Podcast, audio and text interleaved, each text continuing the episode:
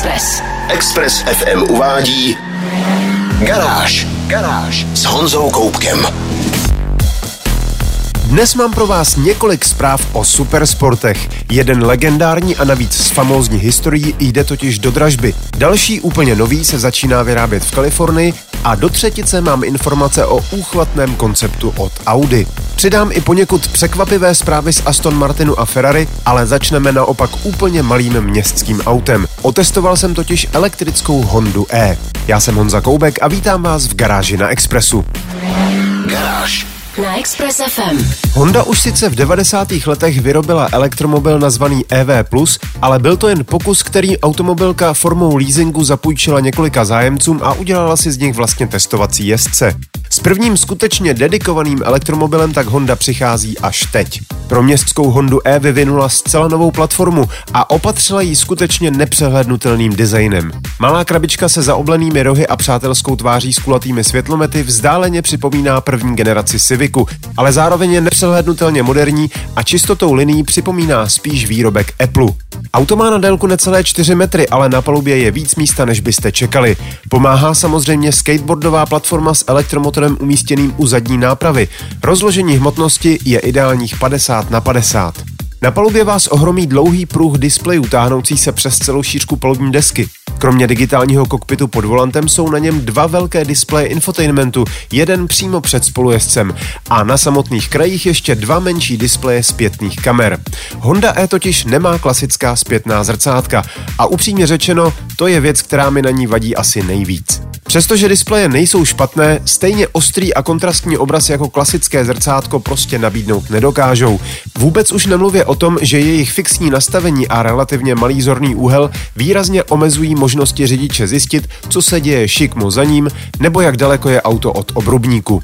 Auto bez zrcátek sice vypadá minimalisticky a obrazovky zase futuristicky, ale v praxi to prostě zatím moc nefunguje. Jak funguje pohon Hondy E, to vám prozradím za malou chvíli. Garáž. Garáž. Express FM. Posloucháte Garáž na Expressu a já testuju malou elektrickou Hondu E. Uvnitř je spousta místa pro čtyři cestující. Překvapila mě ale zadní lavice, jejíž opěradlo není dělené, takže pokud potřebujete zvětšit kufr z jeho základních 171 litrů, víc než jednoho pasažéra už v autě prostě nesvezete. Naopak příjemným překvapením byla standardní domácí zásuvka s napětím 230 V, kterou najdete přímo pod palubní deskou a můžete do ní zapnout přístroj s odběrem až 1500 W. Tím se dostáváme k akumulátoru samotnému a musím říct, že jsem si celý týden trochu lámal hlavu nad tím, kam vlastně Honda tímhle autem míří. Její přímí soupeři jsou totiž už dnes schopní nabídnout dojezd hodně přes 300 km. Nový Renault Zoe dokonce udává 390 km. Ale Honda se rozhodla použít akumulátor o skromné kapacitě 35,5 kWh, se kterým je udávaný dojezd maximálně 222 km, ale reálně ujedete při nejlepším nějakých 160. Dojezdová úzkost se s tímhle autem vrací v plné síle a omezuje jeho akční rádius na čistě městské použití. Upřímně právě ve městě se nejlépe cítí i elektromotor o výkonu 154 koňských sil a točivém momentu 315 Nm. Na semaforech je s ním auto pěkně svižné a obratné, jakmile ale vyjedete na otevřenou okresku, začne mu malinko docházet dech. Tlačítkem na středové konzole si můžete zapnout režim ovládání jedním pedálem.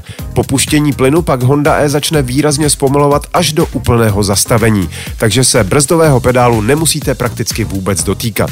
Při nouzovém brzdění má pak Honda E velmi krátkou brzdnou dráhu, protože nepoužívá pneumatiky s nízkým valevým odporem, ale sportovní Micheliny Pilot Sport 4. Až na ta zrcátka se mi s Hondou E jezdilo velmi dobře a byla to celkem zábava, ale cílová skupina bude extrémně malá. Kromě nečekaně krátkého dojezdu totiž Honda E vybočuje také vysokou cenou. Silnější a vybavenější ze dvou nabízených verzí stojí bez 100 koruny rovný milion korun a to je víc než elektrické mini. O elektromobilech od Peugeotu či Renaultu ani nemluvě. Další poznatky z týdenního testování Hondy E uvidíte ve videotestu meziplynu na www.stream.cz. Garáž. Garáž. Express FM. Typnete si, jaký model z nabídky anglické automobilky Aston Martin je momentálně nejprodávanější? Kdo typuje krásný a schopný sporták Vantage, je bohužel mimo. Zdaleka nejprodávanějším Astonem je totiž v tuto chvíli DBX, tedy první SUVčko značky. Stejně jako v případě automobilky Porsche, i u Aston Martinu se ukazuje, že věrní zákazníci značky prostě kromě sportovních vozů chtějí i něco velkého a praktického. A i když se to tradičním petrolheadům zdá jako svatokrádež, nemůžeme se automobilkám vůbec divit, že se touto cestou vydávají. Když se totiž podíváte na prodeje značky, od uvedení modelu DBX se zvedly o 224%. Zatímco v prvních šesti měsících roku 2020 se prodalo 895 Astonů, letos to za stejné období bylo 2901 kus a z toho plných 1500 kousků tvořilo právě DBX. Pokud kroutíte hlavou nad tím, kam ten motoristický svět spěje, ještě skandálnější zpráva přišla od Ferrari.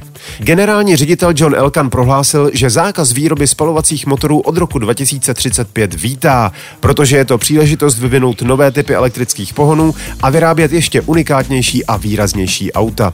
Je nevyhnutelné, že pokud chce Ferrari jako značka existovat i nadále, musí se podřídit politickému tlaku. Nicméně nadšené přikyvování ze strany tradičního výrobce supersportů se mi zdá přeci jen trochu podivné.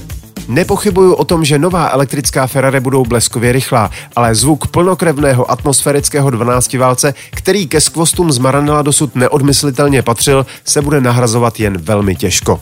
Další informace o Astonu i Ferrari najdete na www.garage.cz. Garážové novinky.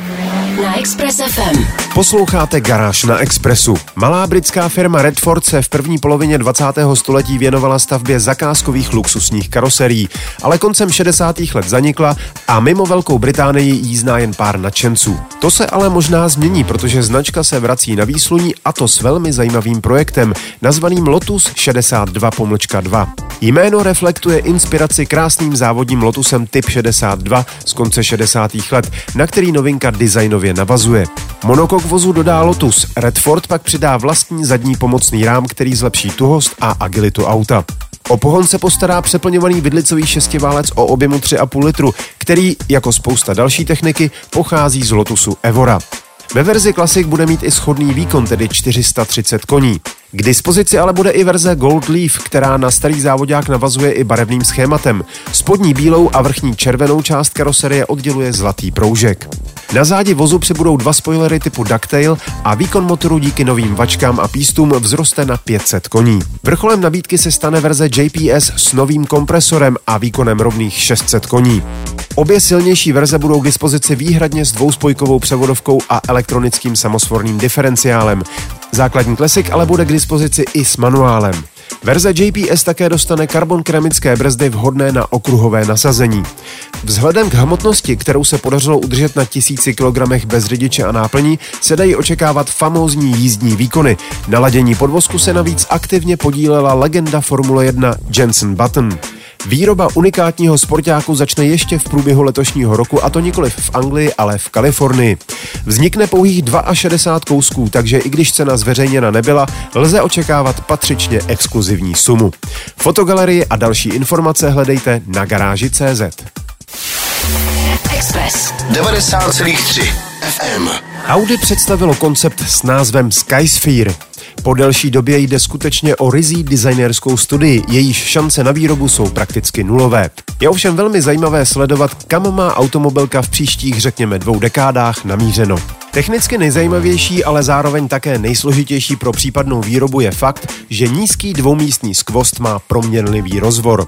Ze sportáku dlouhého 4 metry a 94 cm se totiž dokáže prodloužit o celých 25 cm. S přední nápravou se posouvají i blatníky a prodlužuje se přední kapota. Všimněte si, že neříkám kapota motoru. Ten je totiž u zadní nápravy pohání výhradně zadní kola a je to pochopitelně elektromotor. Ovšem o výkonu 630 koní a točivém momentu 750 Nm. Z vozu se v prodlouženém rozvoru stává pohodlnější a stabilnější Grand Tourer. Audi počítá s tím, že se v budoucnosti dočkáme plně autonomního řízení, takže současně s prodloužením rozvoru zajede do palubní desky i volant a řidič si může odpočinout. Dojezd s 80 kWh akumulátorem by měl být kolem 500 km. Auto váží 1800 kg, což vzhledem k prodlužovací konstrukci není vůbec špatné a zrychlení na stovku by mělo zvládnout za 4 sekundy. Nezapomínejme ale, že to jsou všechno jenom čísla na papíře. Audi postavilo koncept na tříkomorový vzduchový podvozek s regulovatelnou světlou výškou, vybavilo ho řízením zadních kol, celá palubní deska je jeden velký displej. Dveře se otevírají proti směru jízdy a na fotorealistických rendrech je vidět i odnímatelná střecha. Přestože se Skysphere do výroby nedostane, mnohé designové prvky se s velkou pravděpodobností objeví i na sériových Audi. Nutno říct, že koncept je skutečně úchvatný, což uvidíte sami ve fotogalerii na webu garáž.cz. Navíc jde o první ze tří konceptů, které naznačí budoucí směřování značky. Limuzínu Grand Sphere a městský koncept Urban Sphere uvidíme ještě koncem letošního a začátkem příštího roku. Express 90,3 FM. Nakonec jsem si dnes připravil povídání o jednom z nejvyhledávanějších supersportů všech dob. Lamborghini Miura bylo ve své době zcela převratné auto. Byl to vlastně jeden z prvních supersportů s motorem uprostřed. V době vzniku to bylo nejrychlejší auto planety a jeho úspěch dostal Lamborghini na výsluní. Dnes chci ale mluvit o jednom konkrétním autě, které se právě chystá do aukční síně a má naprosto fantastickou historii.